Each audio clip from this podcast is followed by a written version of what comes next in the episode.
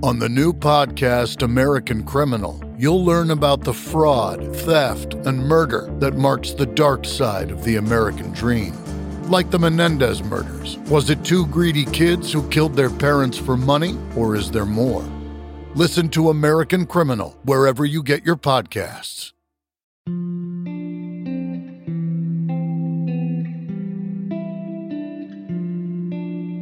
Hey, everybody, welcome to Performance Anxiety on the Pantheon Podcast Network. Max Phelps from Exist joins me on this episode. We jump right into a discussion on the latest Tool album, cliche Tool fans, and the greatness of Chris Poland. He also tells me how the band's name Exist is a problem on Google. I can only imagine why. Max also talks about how the last two albums, So True, So Bound, and Egoiista, were recorded around the same time. But after a serious health scare, Egoiista had to be delayed. So give Exist a follow on Instagram at exist underscore band underscore official. Follow us at Performance ANX.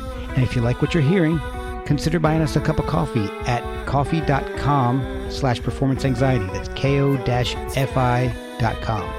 There's no commitment and it helps keep the show going. It's been a long pandemic, so there's no puns today. Here's Max Phelps of Exist on Performance Anxiety.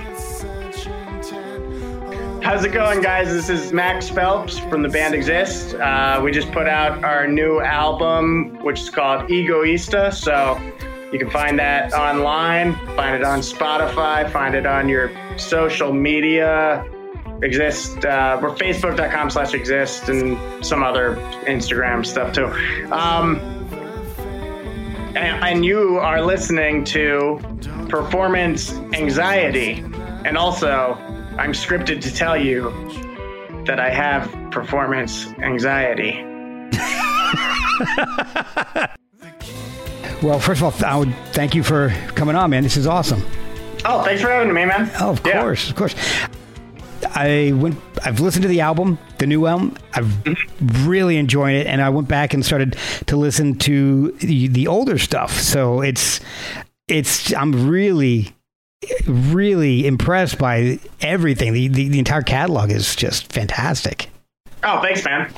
Oh, of course, of course, and um, the the harder genres like this. I'm I go about as uh, devs. Uh, I like Strapping Young Lad, Uh-huh. but I don't have a huge, vast knowledge of the genre. So please excuse any ignorance of mine if I ask you stupid questions about it. So, It's all good, dude. Yeah.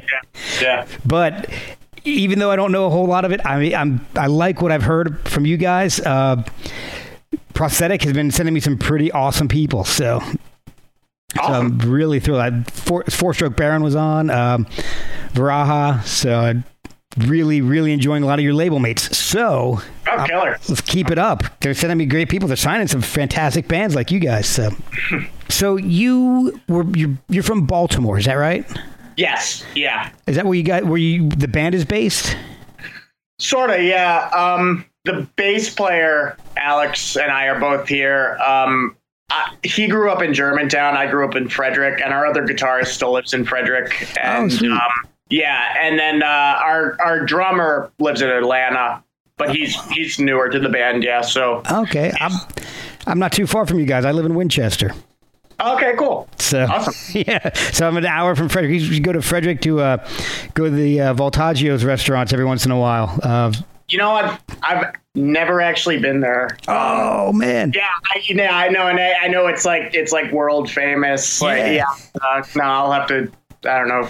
Maybe when the pandemic ends. We'll yeah. If, if it's still open at that point, yeah. but it's it's delicious. I recommend it. Uh, so, how did you get into music in the first place? What? How old were you when you started really paying attention to music? Um. So I would say it. I would probably say it started when I started playing guitar at the age of thirteen. Okay. Um, I did take piano lessons before that in like fourth grade, but it was like I, I did it for probably about two years, but it wasn't something I took that seriously. Ah, okay. I enjoyed it, you know, but it wasn't. Uh, it you know it was more like method books and um, Oh, yeah. that sort of thing. And yeah, I think I, I just I didn't have as I think if I if I had stuck with it, I probably would have fallen in love with it. You Yeah. know, got a little older, but I didn't. And yeah, so so probably more around when I was like 13 and I started playing guitar. I always liked music before that, but it was, you know, that's around when I really got crazy about it. Yeah. Was there a lot of music in the house growing up, or were your, were your parents musical? Uh, they're not like super musical, but they did expose me to stuff. Um, You know, they like my mom exposed me to, you know, like the Beatles and Michael Jackson and all, you know, and actually like some kind of weirder stuff too. I guess sometimes, um, you know, they had like an old record collection and a lot of cassettes and, um, yeah, and, and yeah, I, I, rem- I mean, I, my earliest memories of of some of that were were just driving around and my mom would have a cassette of the White album that she would put on and I would I always really loved that. And uh, yeah so that kind of and you know they're still one of my favorite bands I guess. So there's like I, I remember enjoying music at a really young age but I didn't like consciously think about it the same way. Like like I remember watching Fantasia and then later when I was older having a, a teacher recommend that I check out the Rite of Spring by Stravinsky and then you know and it's like I realized oh I actually know every note of this already at least segments that were in that you know. Um, and it was like I always appreciated that stuff and I, I think I, I absorbed it in a way but it wasn't really something that um, I consciously thought about you know Okay. yeah So what what was it that brought you to playing the guitar? What what what really flipped the switch and said, I I, I, I want to play guitar? honestly i don't even completely know it was i mean it was really just as simple as one of my best friends who is still a really close friend of mine and actually i was i guess he's been my best friend since i was four he started playing guitar because he was really obsessed with the beatles and getting into and then getting into like other kind of classic rock stuff um, Okay.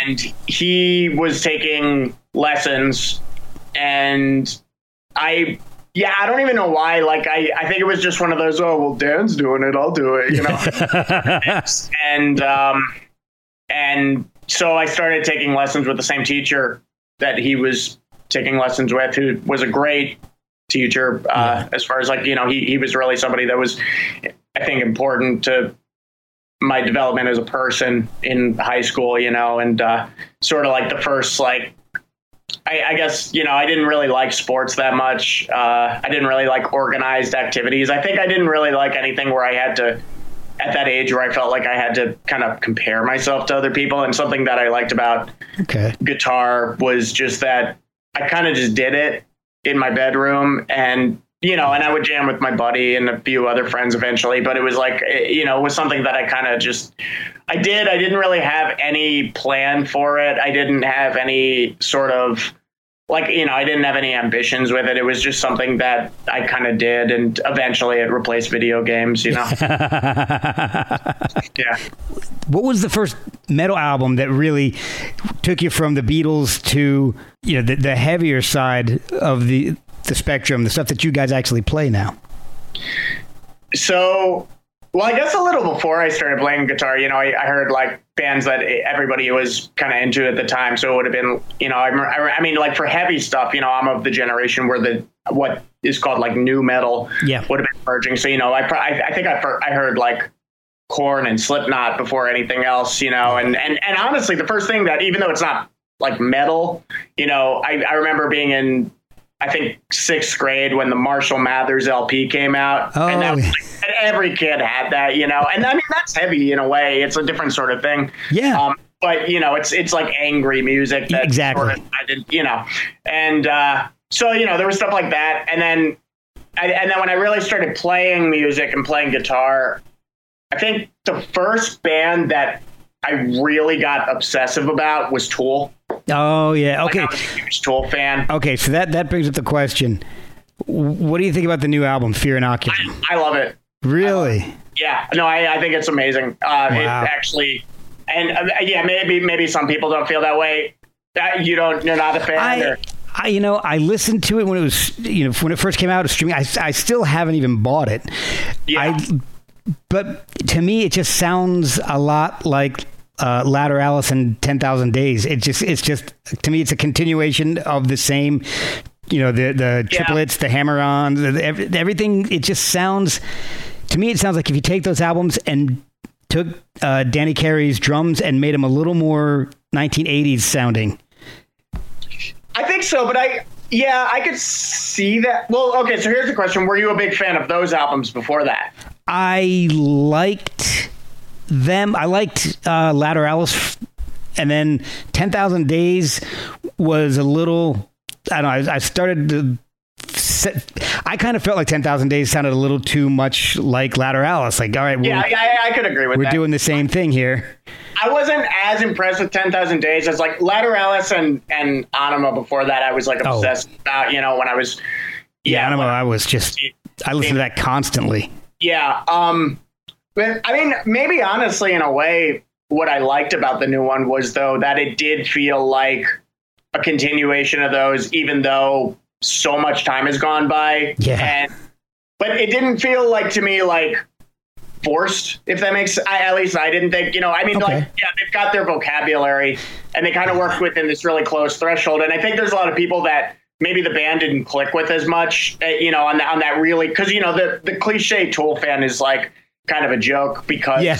you know it's considered to be like really pretentious and Oh. but I think I think maybe there's like more casual listeners who kind of didn't experience experience that level of obsession Yeah.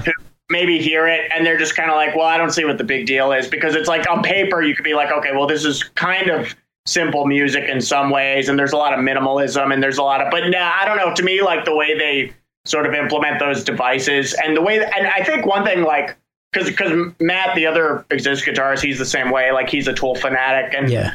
and um, I think one thing that we both kind of like about it is just that it, it feels like a lot of music now. There's not as much patience in the music, if that makes sense. I think. Yeah, I think I know what you're saying. And Tool is like a band that is really unafraid to kind of take these minimalistic ideas and then just develop, you know, one device at a time. And it's, I, I don't know, to me, it like, it, it keeps me really engaged, you know? So, so when I heard Fear Inoculum, I was kind of like, you, you know, I didn't want to read any Yeah. thing that people were saying, and I didn't want to. Uh, and I don't think I listened to the first. You know, they released the first track first, but like I avoided that because I'm like, okay, well, I'll just wait till hear the whole album. And I did the same thing. yeah, I was really impressed. I I think it's you know I can see why people would be ripping on it, but I'd almost be surprised if like the really hardcore Tool fans are disappointed yeah. in a way, just because you know maybe it's a sentiment thing, but yeah, See, I think for me it was. I, I was. God, I was in college when Undertow came out. Yeah. So I got that as soon as it came out. A friend of mine suggested it, like, "Hey, you got to check out this band Tool." I said, "All right, cool," and I got it, and I loved it. So I went back and I got the uh, the EP. Uh, what the hell? The opiate EP, and and one of the really cool things was when I got the the opiate EP, it had in in the liner notes it said, "Hey, you know, check out. We've got some more stuff. You know, right to this because this was like ninety two or three or yeah, something." like that. yeah, 92, I think. So I was like, all right, so like check out, uh, write for a catalog of our stuff. So I, back in the days, I, I wrote them a, a letter and sent, you know, sent them like the dollar or whatever it was for this, for their catalog. And they sent it to me and they, here's, get a cassette of our demos for seven bucks. I was like, yeah, sure, I'll do that. So I sent them a check for seven bucks. They sent me the cassette, which I still have it in the back. It, it's sitting there. I can see it from here. It's about 10 feet behind me uh, Uh-huh. with all the original demos from before Opiate. So, oh, I don't think I've heard any of that. oh, it's, it, it, it's, it's been bootlegged a lot, but it's the, uh, it's that cassette with the, uh, real, the phallic tool with the, like the, the, Oh, Okay. the I, I, wrench. didn't even, I know that logo. I didn't even Yeah. know that was that far back. That's pretty cool. Yeah, it's the the uh, cassette title is like it's I don't know. It's like five. It's like one, two, seven, three, six. I don't know. It's, it's just numbers. I don't even. I used to know what they actually meant, but I don't, I'm s- so far removed from it at this point because I don't play the cassette anymore. I used to right. pop that in my car and listen to it. Now it's worth like a grand or something. I'm just like, "Ah, I'm gonna put that thing under lock and key. Right. But I think my, my whole point of that is I've, I've been a fan for a long time. And I think with a 13 year gap between albums, I was kind of expecting something that would sound like the band had progressed or had done something with those 13 years. Yeah, yeah, sure. Well, I think that's understandable. Yeah. Yeah. Yeah, I, I don't know. I mean, I I I, I would have been kind of open to whatever, you know. Yeah. to me, the album it sounds like that still, but it's not. It didn't feel like somehow you know a lot of times when you have bands that do that after that long, you know, and they age and there's a lot of albums that feel more like it's just an attempt to recreate something, you know. Yeah. And Yeah. and to me that album doesn't it doesn't feel like that. Like it I, maybe I don't know, that might just be my taste, but it doesn't it feels uh it felt genuine to me. Well, there are some great tracks on like Tempest. Uh, is- I think is great. Um, I like that. Yeah. and I, I can't remember the titles for all of them because it's been a while since I listened to it. But uh, you know, I, you're kind of making me think I should go back and give it another listen. So maybe maybe I'll do that at work tomorrow. I Just put it on. you know, Max Max, a big fan of this. Let me let me give it another shot. But Yeah, I mean that just might be me, you know. Yeah. Uh, I try not to be too dogmatic about Yeah. these anymore, you know. yeah, exactly. Yeah. So when did you meet up with the guys who became the original version of Exist? Uh, well, there was an incarnation before any of these guys were in there. Okay. Um, and that would have been like high school, basically. It was, yeah, this drummer that I uh, was good friends with in high school. You should look up, by the way, Alex Rudinger. He's Okay. He's- ridiculous. He's like one of the craziest metal drummers in the world, Oh, sweet. um, just as far as tightness. And yeah, he's pretty unbelievable. He's one of the hardest working people I know. I'll look him up for sure. Yeah, and uh, and so he was like in the original incarnation, and we actually, and, and then there was another bass player who same thing. It was like a high school friend of mine, and um, and then we kind of like rotating second guitarists. We had a vocalist for a while too, even before that. Um, Oh, wow. but but yeah, we recorded an album as that, and uh, it sounded a lot. It was like a lot more straight death metal, I guess. Um, Okay. you know, still kind of proggy, but but a little. I don't know. It was it was a different thing. It was kind of a different thing. Your chops hadn't progressed to the extent they are now either, so I'm sure it was. Yeah, little- I think also maybe there was a little more of like uh I don't know. I, I think we weren't taking it as seriously in some ways, and then also maybe there was a little more of a conservative mindset of like, oh well, this is this, so it's got to be this. I don't I don't know. yeah, that makes sense. cool album. Yeah, yeah, the chops thing, Drew. You know, but but then um, he ended up. Uh, we we kind of parted ways, and the bass player was already kind of out of the picture by then, and Alex had joined the current bass player, Yeah. who's still with us, and uh, and then yeah, like the lineup sort of reformed, and we started doing this thing pretty quickly after that became our first EP that actually got released. So, Okay. so yeah, we kind of sat on this whole uh, debut album in like 2007 or 8 or something you know that was and yeah and then just kind of shelved it and uh and did this other ep released that and sort of went from there but that would have been yeah i guess around that ep came out in 2010 Yeah. so yeah, so you know, I guess it would have been the few years before that that we were like playing a lot of local shows and playing Okay. that material and some of the Sunlight material as well because most of that was already written. Oh, really? Okay. Yeah, and so yeah, yeah, I've I never I've known those guys for a little while before then, so I've probably known Alex, the bass player, and Matt, the other guitarist, since like 2006 or so around when I graduated high school. Oh, Yeah. cool. Okay. So, so Exist has really been the only band you've been in then. No, no, No? well, no. I um, so I I toured with. Well, I, I've I've done a lot of other like. I, I've done a ton of other stuff because I do kind of like the freelance thing as well. Um, but I yeah I I I toured with uh, Cynic. Okay.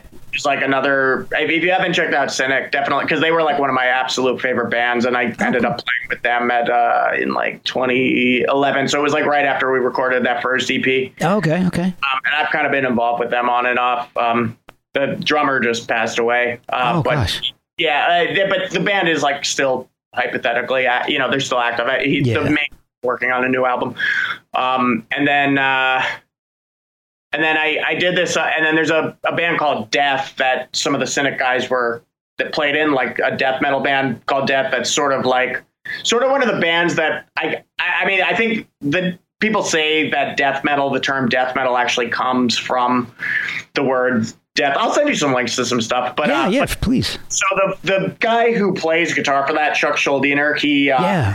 he passed away in like 2001. He was kind of he was really the brains behind that band. Yeah. I And- remember that. Yeah.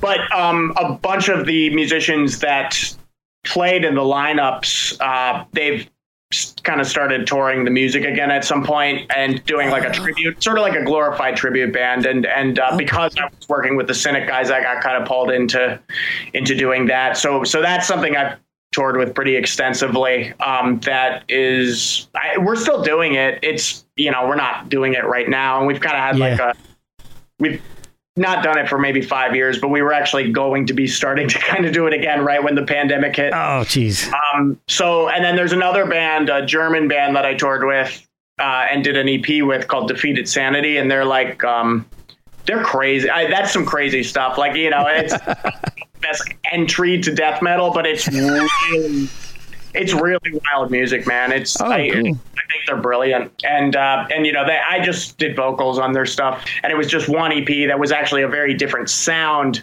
than kind of what they do. But they just released an album that you know I'm not really involved with them anymore. But uh, Okay. I don't know. So it's everything's undefined with all that stuff. You know, it's like, Yeah. It's pretty fluid. yeah. And then and then yeah, I played in a lot of other like local bands and um Okay. And- but it, uh, it exists. Is, is that the, the, that, I mean, that's basically your baby, though. yes, yeah, yeah, yeah. That I would say, yeah. So, As far as like the band that I write for, yeah. you know, Yeah. yeah, yep. mhm. Okay, so how did you come up with the name Exist? Because it's it's really simple but really powerful. I'm surprised it hadn't been used before. I think it. Well, first off, it has been used before by a. I'm Malay- getting everything wrong tonight. No, it's okay. yeah, but well, here's the thing. So I didn't realize this when I came up with. First off, eh, okay, so so the name exists. Just to me, I wanted to kind of get away from like what might seem like a kind of cliche name in the metal scene, and I wanted something that sounded a little more all encompassing. And Okay. like I thought, like you know, the fact that like yes was just yes, or like. Rush was just Rush. Like I thought all that stuff was really cool. Yeah. And so I wanted to kind of do something like that. But little did I know it would be like a big problem for search engine stuff, you know, as we kind of move into the internet. like you can't look up exist. So I think that's actually kind of screwed us a lot. Oh, I don't know. Maybe not. I, I, I I'm pretty sure it's a problem. yeah. That was like 10 years ago. I wasn't really thinking like that. I just thought it sounded cool, but I probably wouldn't call that now. I'm working on another band that I put out an EP with called Wait with a guy, a good friend of mine who's here in Baltimore also. Okay. Um, and he named the band Wait, and I'm trying to tell him like, don't do that. Yeah. Yeah, but it's too late. So, um, Learn from me. yeah, yeah, but yeah, I don't know. It just kind of seemed like, you know, the the lyrics were kind of this existential questioning kind of stuff, which you know maybe is now like a little cliche in in this subgenre. And you know, all the ba- a bunch of the bands that I liked were kind of writing stuff like that. But um, it just seemed like a fitting name that kind of had a cool element of mystery, I guess. You know.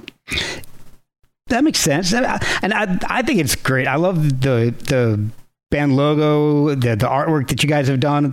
The uh, uh, the the previous album look looks has a very Roger Dean look to the artwork. I thought it was it, it's uh, fantastic. Roger D. I'm sorry. I'm, Oh, from Yes, the guy who did all the Yes covers. oh, covers. the guy who did the covers. Okay. Yeah. Okay, yeah, I didn't. I could see that though. Yeah, I could definitely see that. So that was just basically it's this guy Sebastian Jerke in Germany. Okay.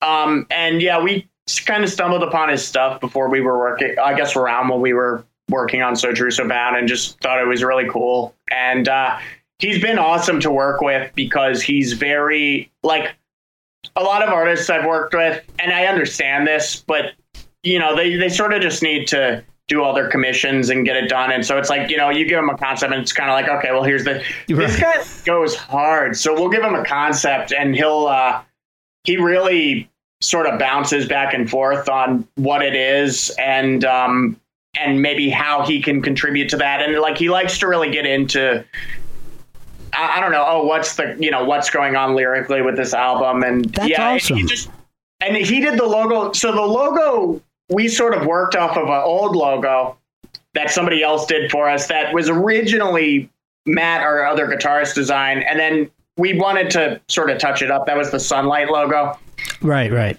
and so Matt and Alex are both decent visual artists, and they kind of we kind of honed these ideas down until we had something that was pretty close. And then we gave that to Sebastian because we knew he could really make something out of it. And he spit like 20 options back. So we really spent a long time thinking about that and refining that. But yeah, he's just really cool as far as being willing to do.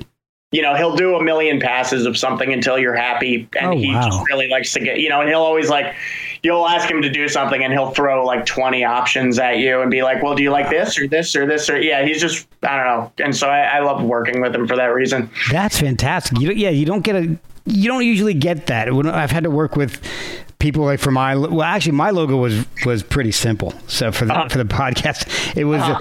I told the guy what I wanted and showed him what the one I had done uh, of rendering I had done myself when I'm Right. you know total basic with that crap, and. Uh, he sent back like three options. I said, "Let's combine like numbers one and three, and then I'm good." that was it. So, but I mean, hey, if you know, if and if that's what you need and it hits the spot, like you know, there's no reason to go beyond that. But Oh, yeah. yeah. it's just.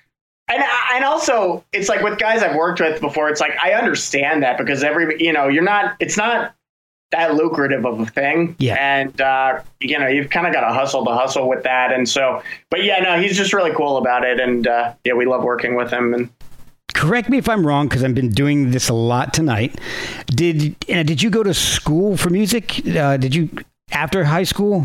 Uh, I did kind of on and off. Okay. Like I, um, I originally went to school for like one semester out of high school for like, uh, I think I wanted to do like IT or something, and and uh, I didn't really want to do that. No. And, you know, It was just one of those like, uh, this seems like the obligatory kind of thing to do, and I'll just pick a major.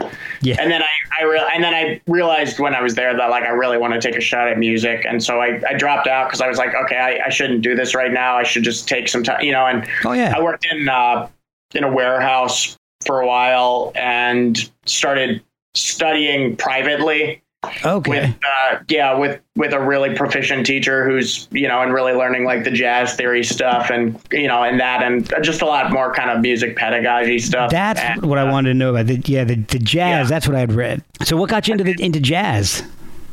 Uh, kind of that. Yeah, sort of. You know, I mean, I, I, I guess my gateway was kind of through the progressive metal stuff to like Okay. fusion to then, you know, more traditional jazz and uh, some of the more like modern kind of stuff that's going on. But um, yeah, but I but I I do think that comes a lot from studying it. You know, I sort of was discovering it synonymously while while studying it and uh, i went to study music just because i was curious about all that stuff and i wanted to to Right. push myself more and and and just to kind of figure out you know what are the mechanics of all this like what is it that's happening here Okay. Um, okay. yeah and uh, you know at least on that level there's all these other levels of like you know sound that i don't under like i don't understand like eq and under you know i'm, I'm Oh, an yeah. when it comes to like you know that that technology side of things or The like whole engineering aspect. yeah, or like the physics of what's going on. Like I understand music theory pretty well, but yeah, you know, there's a whole bunch of other stuff that Yeah. uh, Well, I was listening as I was listening and, and going back through your older albums. It's, a couple things struck me, and, and I don't know. You know, I I don't know exactly who your influences are outside of the Beatles and Yeah. uh, and, and Tool, but I, I was listening and, and I, not just the the phrasings, but even the tone of, of the guitars. It's it feels and it sounds to me a lot like Chris Poland, uh, his solo Oh, stuff, sure. and Yeah, uh, sure. And Guthrie Govan. yeah, I'm getting. I, I'm, I'm hearing those are the like the two big influences I'm hearing uh, as far as guitar.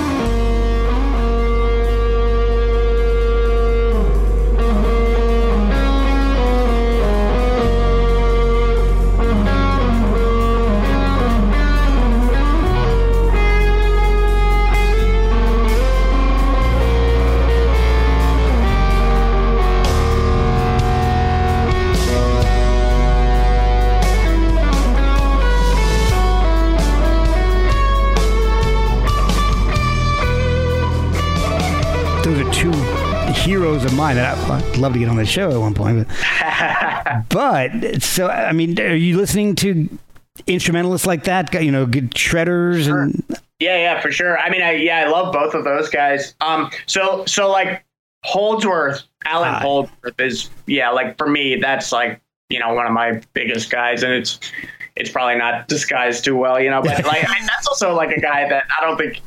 I think if you imitate him at all, it's you know it, he's just so different. Yeah. Um, but but you know similar sort of you know Chris Poland sort of like fusiony in that you know and, and Govan to you know they're it's it's not that far off I don't think. Um, yeah, I like him. There's a jazz guitarist I really really like named Kurt Rosenwinkel. Not familiar with him. He's like a kind of a more modern guy, and then there's a whole bunch of of other ones kind of in that world that are maybe like lesser known, but uh, there's a lot of guitarists like that I like, and and yeah, I mean yeah, I like Guthrie and I like Chris Poland. You know, I think Yeah. everybody kind of went to Chris Poland like through Megadeth. You know, but but those Ohm albums are kind of in the vein of that. Yeah, I love the Om- and the the one he did uh, OHMphrey with Umphrey's McGee was just. They actually did two with Umphrey's McGee. I don't know if I've heard that.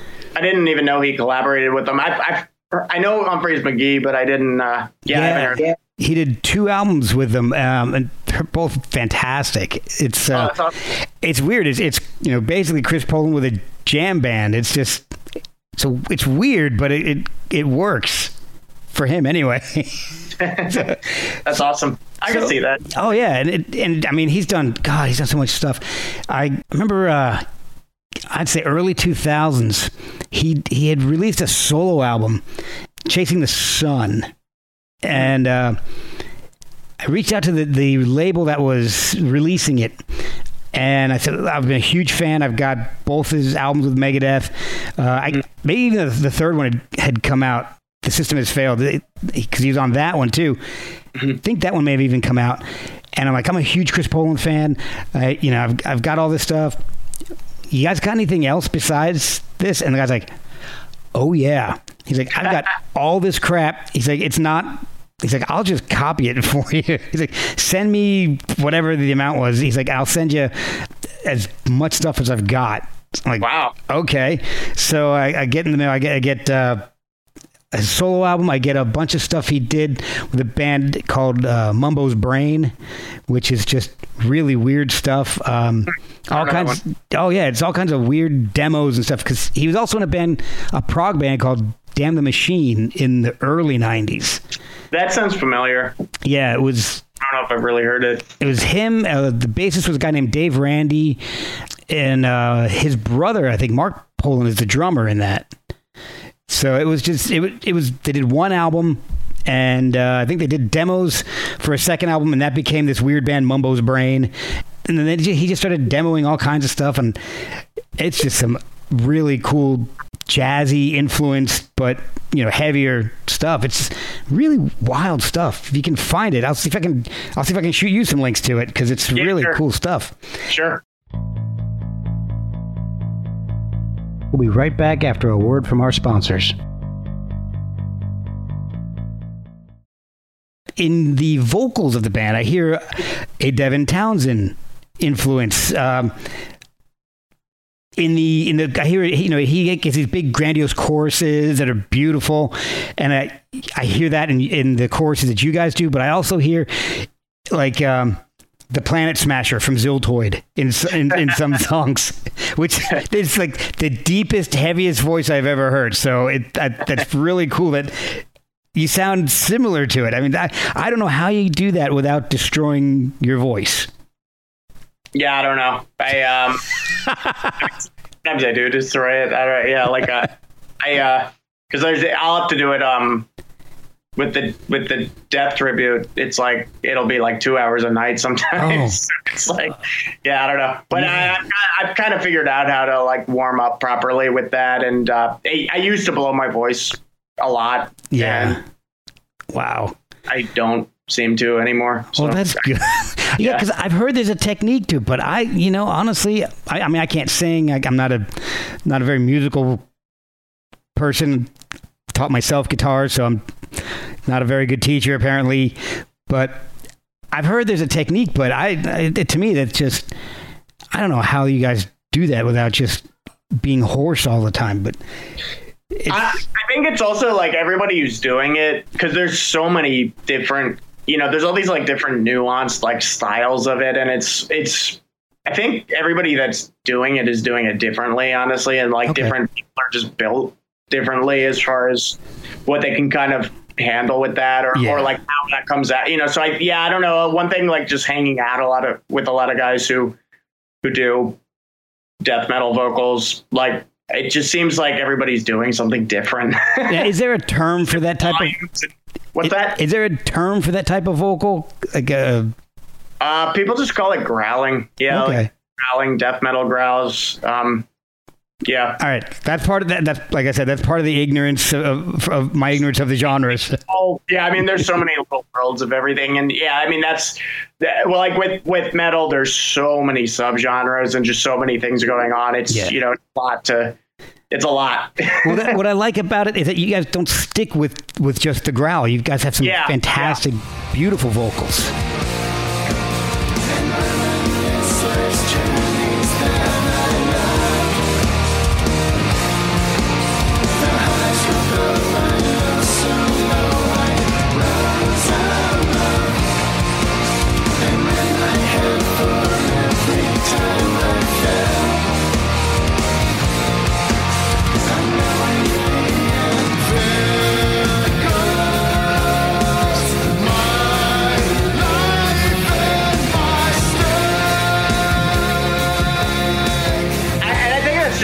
The music kind of comes out too. But but honestly, there's bands that I like that only do that. You know, like death metal bands, and and I don't think they need anything else. you know, it's- it's- everything's got its own threshold, and Yeah. yeah, yeah. One of the things when I first heard the uh, the new album, and first of all, I want to find out where it's Egoiista. How did you come up with that name? It was just something that kind of it it sounded like a cool like made up like disease of the ego or something. But Oh, okay. it was yeah, but then um I and then and then I realized kind of googling it that it was the it's the Spanish and Portuguese word for selfish. Yeah, Um so that but that still seemed kind of cool and fitting. You know, Yeah, it- subjects and uh it works. yeah. And um you know, you've got a dude with a solar system orbiting his head. Yeah. And so yeah, that that's basically it. And then and then we just kind of spelled it wrong to try to beat the search engines for it didn't work. It's all SEO and SEM. Yeah, yeah, yeah. Yeah. It's like- I mean we can pretend it's like art it's artistic, right? exactly, exactly. It- it- that's you know. So so basically, death metal has come down to search engine marketing. Well, I don't know. I don't, I don't think you should think too much like that. You know? but, but I don't know. It's just trying to like differentiate it somehow. All right. So what, what, one of the first things that drew me into the album was you have a song titled "Infinite Monkey Theorem," and I love monkeys. So anything having to do with monkeys, he got me. He got my attention.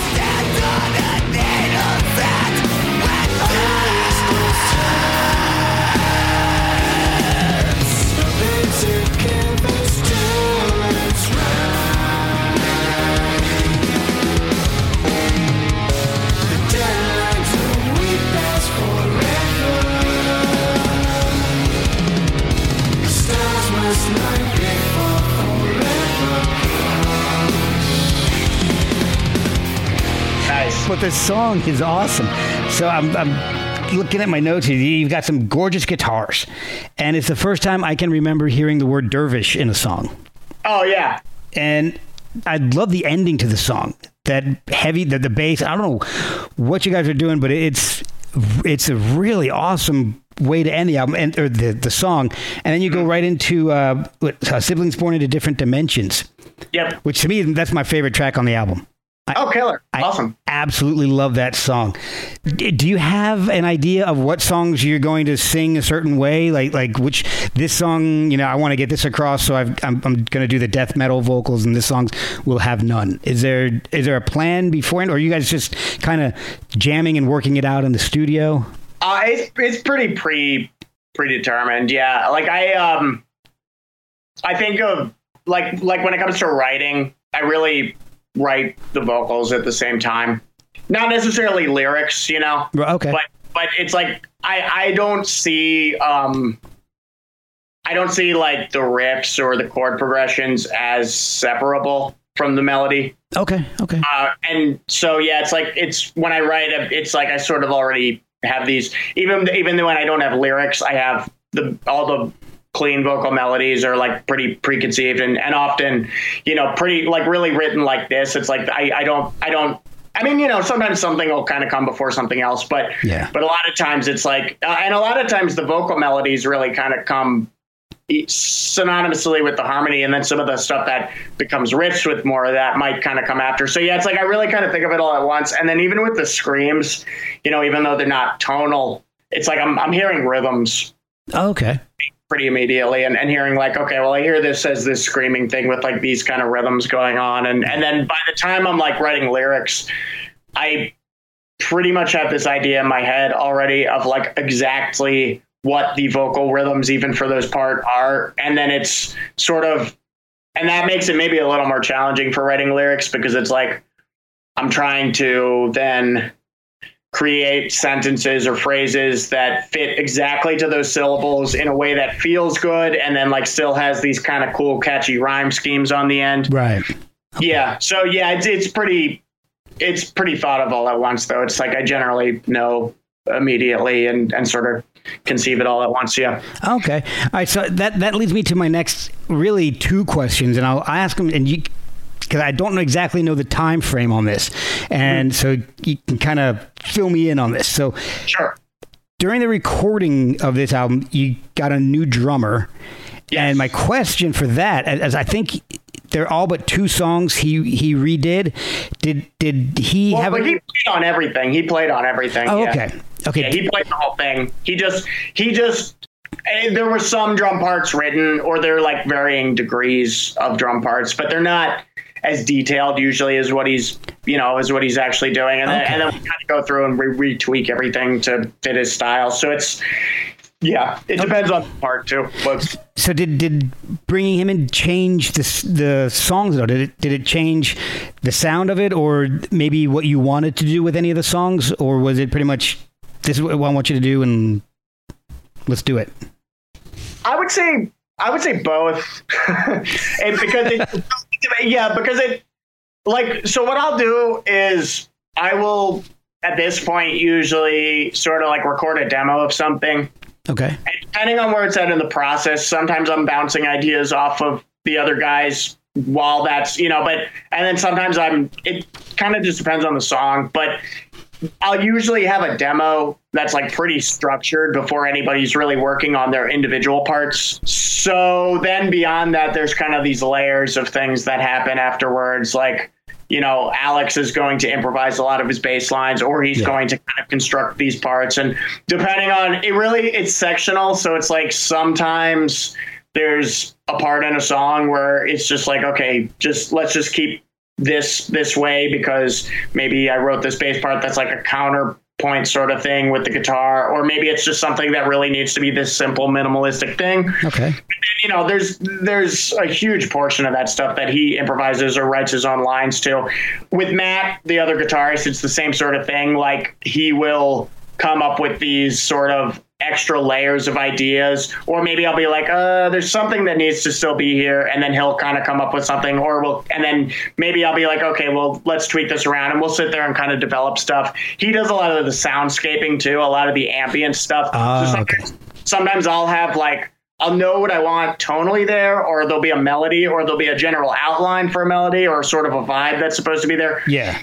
and he'll take that and he'll be like, okay, well, hey, check this sound out, you know. And we'll see. Some a lot of times we do that in the room together. So it depends. Sometimes it's a lot of it's remote too. Okay. Uh, It's a big mismesh of, and then it's the same with the drums. So because he's remote, six, yeah, six out of the eight songs had been written like back in 2014 yeah. when we were ready to finally approach this album, we went back, we tweaked, we you know I kind of tweaked certain things in there, and and then you know we would we demoed everything. Everybody was like demoing their stuff, and then for the drums, the old drummer had sat down with me and and written two of the songs like already, so we already have the drums like really really composed for that Okay.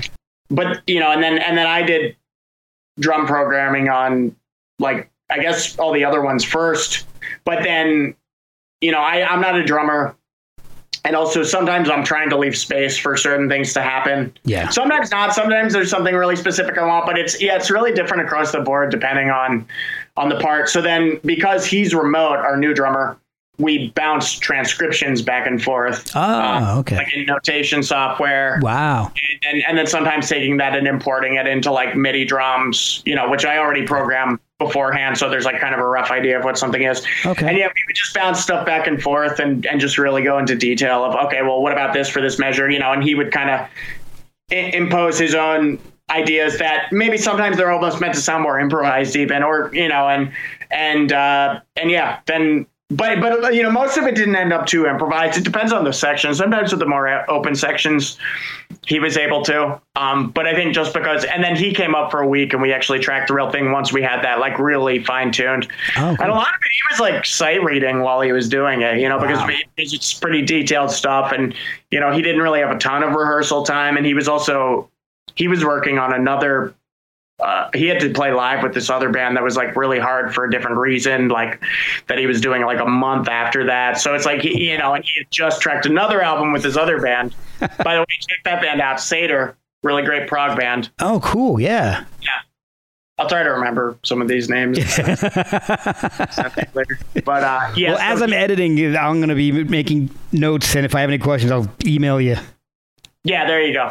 Yeah. so, uh, but yeah, so you know, you know, like I, it's it depends on the part. Um, but we we I mean we did spend a lot of time really getting that to where, you know, where it felt like it needed to be. Okay. And um, sometimes I'm kind of picky about that stuff, and uh, I'm sure that gets frustrating for those guys. I don't know, but I, I also think like we're all kind of aligned at least in trying to make something as good as possible, and and they they still end up with a lot of input in terms of what they're playing. So So th- Yeah. there's three years between uh, So True, So Bound, and Egoiista.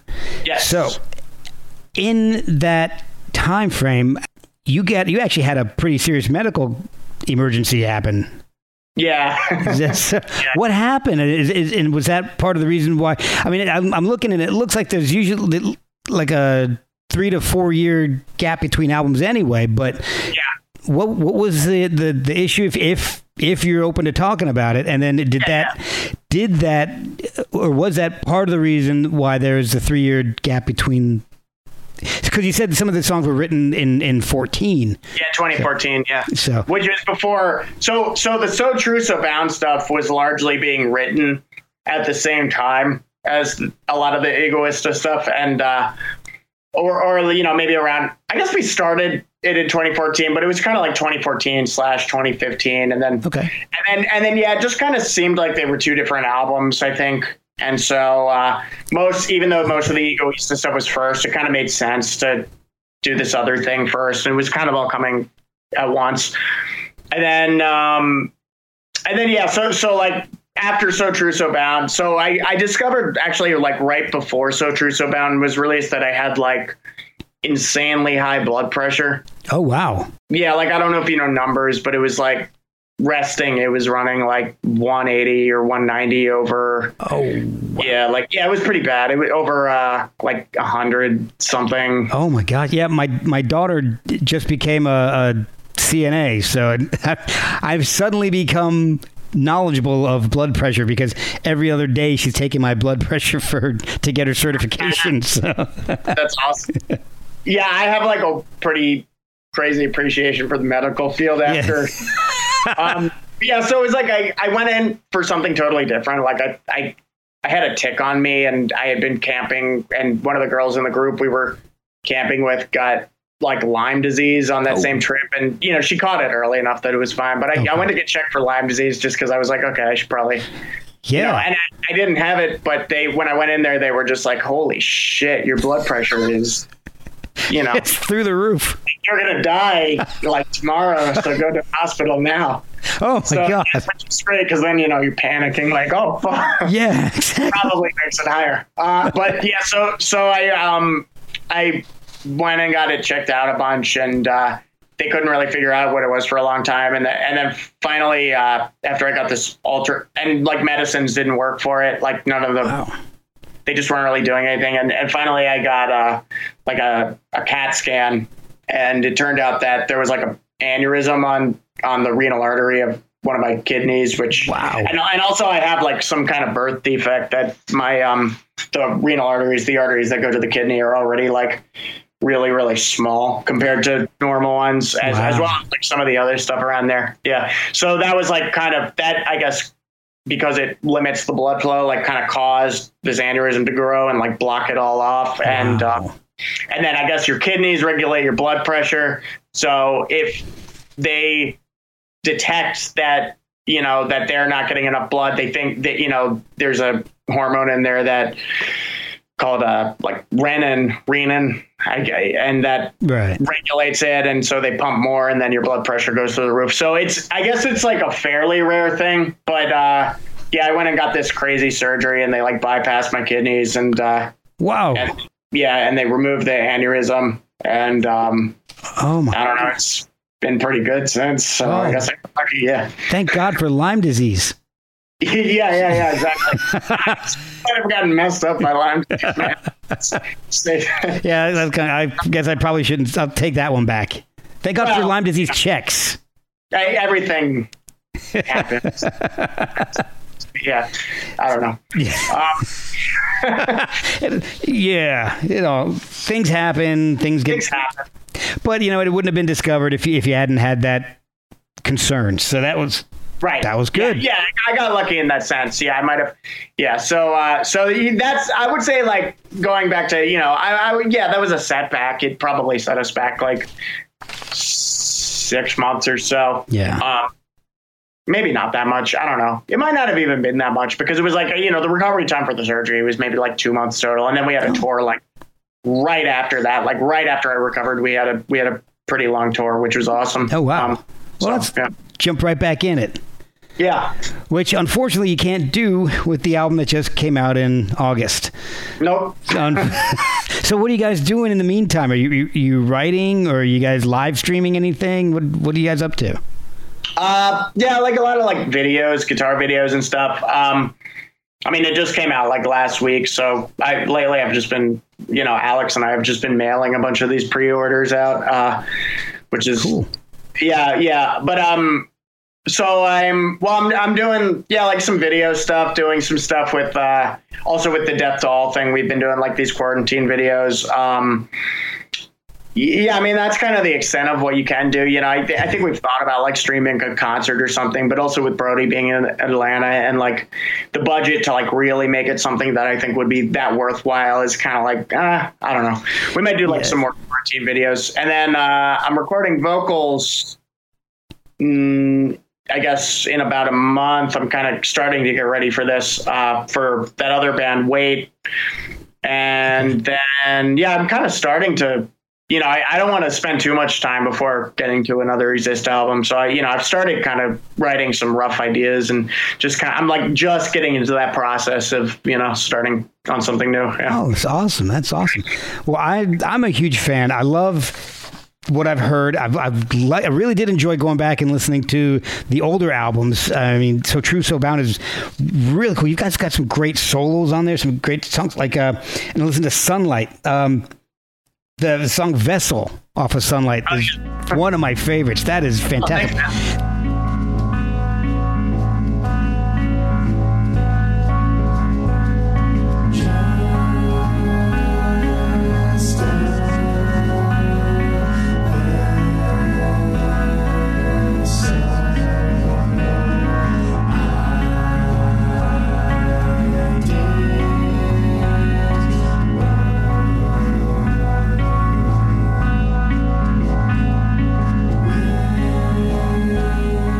fact that you guys can go do that and then do uh, something like Writhe, and it's like two totally different ends of the spectrum. It's just that's what I like in a band. A band that's versatile. They, you know, not everything sounds. Yeah, sure. Yeah, not everything's not everything's the growl. Not everything's the uh, you know the clean vocals either. So Right, right. I really love the versatility, and I, th- I think that's that's just really a testament to the talent of you guys. Oh, And thanks, man. Take my picture. I, I just wanted I wanted to throw out that those the solos in that that song are fantastic, Oh, thanks, man. and that's those are kind of what, what one of the songs that made me think of, of uh, uh, Guthrie and, and Chris Poland and all this. It's just that heavy jazz, but jazz influenced stuff, and it's, that's the kind of stuff that fascinates me because to me those are two genres that I don't know. They, they don't seem to me like they would be connected, but technical aspects they're definitely. I can I can see a connection, but if you take them on, on a whole, you, you know, you just go into somebody and say, "Hey, here's some jazz and metal," like my grandfather listened to old jazz. That's not what I, you know, it's that's what I think of when I think of jazz. You know, like Duke Ellington and and all. It's not necessarily John McLaughlin or something. You know, so. right, right, right, right.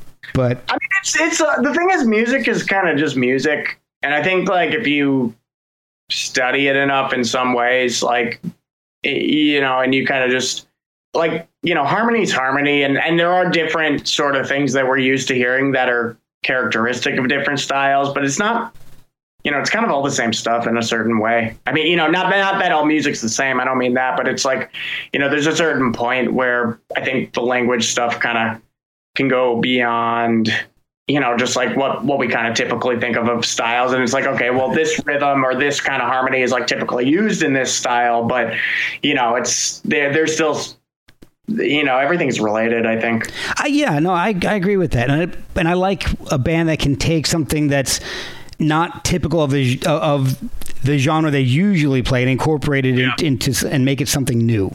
And yeah. I really like what you guys have been putting out, and and the new album is is fantastic. And you guys produced that yourselves, that and and so true so bound, right? You guys did the the production on that on your well, own. Um, yeah, I mean, like the engineering for the well, it, dep- it depends what part because um, we we didn't mix or master them. You know, okay. we were yeah. Um, we we did most of the recording of like the oh yeah all the recording like of guitars and and bass we did ourselves.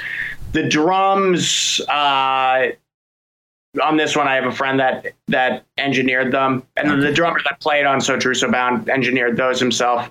But but yeah and then the vocals um were were engineered and produced by another friend of mine who's who's you know really good at that. Okay. So uh, so it's like yeah, I kind of half and half, I guess. Yeah. Okay. Is it difficult to do that? I mean, to record and then say no i got to do another take or or God, this is this is fantastic is it difficult to edit yourself like that yeah, because we're all obsessive about the details. I mean, there's so like in metal, it's become really mechanical in some ways. Like the sta- the bar, as far as you know, like the technical bar has gotten to this point where you know there's a lot of people kind of doing like fake stuff like or recording at half speed and then that becomes almost like the standard where everybody feels compelled to to do that to that level. And we try not to do that exactly just because I think we don't think it's necessary anymore. Okay. Um, you know, like, and, and, maybe that's also just not even the kind of players that we are. Uh, but you know, we like it to kind of breathe a little more. Like a, a lot of a lot of metal stuff now is like really quantized, or it's just super on the grid to the point where, you know, it's almost because the bar is a computer. Right. And, right. And so, yeah, we try not to do that, and and we try to keep the performances pretty organic in that sense. But like we're still going, especially when you're yeah when you have all the time in the world, and it's you know you don't have all the time in the world, but you know you don't you're not on the clock for the most part. Uh, well, with drums we are though. So yeah, I mean I don't know. I, I think everybody's pretty picky about their playing, so we're trying to get the best stuff out of ourselves for sure. It's not like um you know, and that can keep going forever. Yeah, uh, I know. I know what you mean. so there's a lot of takes. There's a lot of takes, and then there's depending on what the part is, or you know, like with the vocals, we chopped them up a lot. You know, I'd probably, I, I generally do sometimes like between three to maybe even eight takes of something, and then oh, wow. we kind of go through. And sometimes you find one that's like, okay, well, this is really good. I layer a lot too, you know, so so okay. that's another thing. So it's like you kind of get your lead take, and then you you layer a shit ton of other stuff to that, and every part's like orchestrated a little differently as far as that goes. And um, so yeah, it's a lot of time recording. Um, How bad? yeah. So, it, do you guys find it difficult to when you're laying that stuff to play it live and have it sound good to you guys? Uh, I don't know. They're like they're really two different things. Okay. You know, I mean, I like I'm always. I never feel like I'm like ready for a performance. You know, it's like it never like by the time like a tour rolls around or whatever, I never I never feel like I'm like quite there. Yeah. Um, even when I rehearse the crap out of stuff. But yeah, I don't know. I mean, it's it's kind of a different thing. And the other thing is, um, all that music is so layered. But I kind of like the idea of because a lot of bands are playing to backing tracks now, Yeah. and we haven't done that yet. We've been, you know, we play as a five piece live and, and have keyboards that sometimes it's covering keyboard parts, but sometimes it's the keyboards are even playing these layered guitar parts or these kind of ambient guitar parts. Okay. And uh, and that that cuts a little better than I think three guitars might at times. You know, I think three guitars gets a little tricky with engineering. There's plenty of bands that do it, and Yeah. um, but yeah, so I, I don't think we think that the music has to be like super literal all the time, too, because there's this mentality in metal that's like very conservative in terms of like this is the recording, and now you're trying to emulate your recording exactly live. Yeah. And to me, it's like sometimes there's times you want that, but sometimes there's also places where it's like, okay, this is harmony and melody or riff and melody, you know, however you want to look at that. Mm-hmm. And maybe this can be interpreted a little bit different. And as long as we have all the key components to something, you know, there's room for that to change a little and create a cool live experience, you know? Yeah. Yeah. So yeah, it's a, it's a different thing. It's a different animal. Well, I've Yeah. always I've always liked bands that when they play live, it sounds a little bit different than the album. Because if I wanted to hear the album exactly like the album, I'd just put on the album. Yeah, I I feel that way too. Yeah, you know, and and I, and I, I like the live push and pull of things. And I, Yeah. I like the feeling that you know. Sometimes I like the feeling more that the musicians could be on edge or something. Or and yeah, so like there's a little bit of improv that happens every night as well. You know, like Oh, some of the cool. songs just we straight improv, and sometimes we have these sections. For a while, we were um, if the set's long enough, we'll do like you know a lot of bands kind of will play segues Yeah. between stuff and we improvise segues so we'll do like Oh, ambient cool. stuff with our instruments kind of when there's downtime between the songs sometimes we'll you know like maybe two of the guys will just create this ambience and you know there might just be this little minute of improvisation that's just textural sounds and yeah stuff Oh, like that's awesome. That reminded me because the the the song uh, "Last Flight Looming." I love that. That is your description you just gave me. Kind of reminded me of that song, and and that that is like the creepiest song on the album. It sounds like like a sci-fi horror soundtrack. It's it's awesome.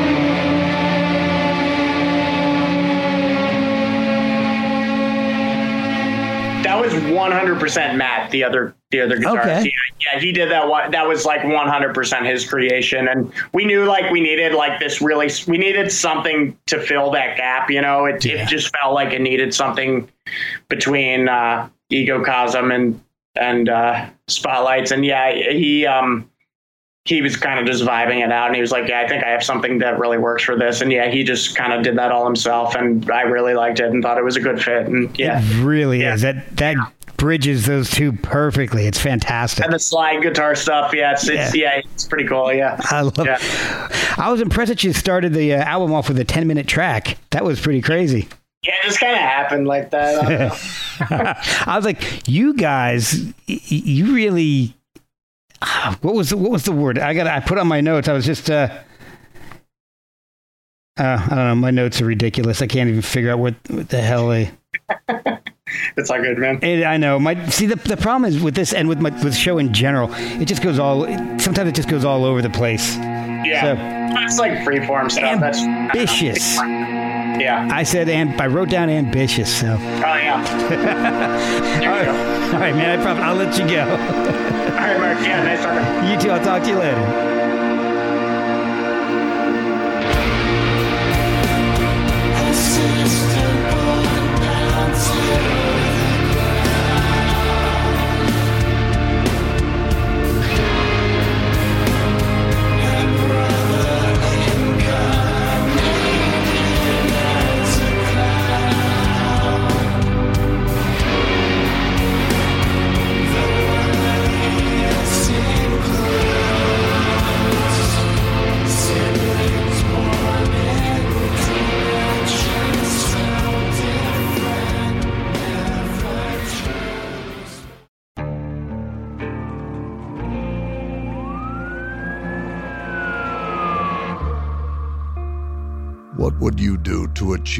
American dream?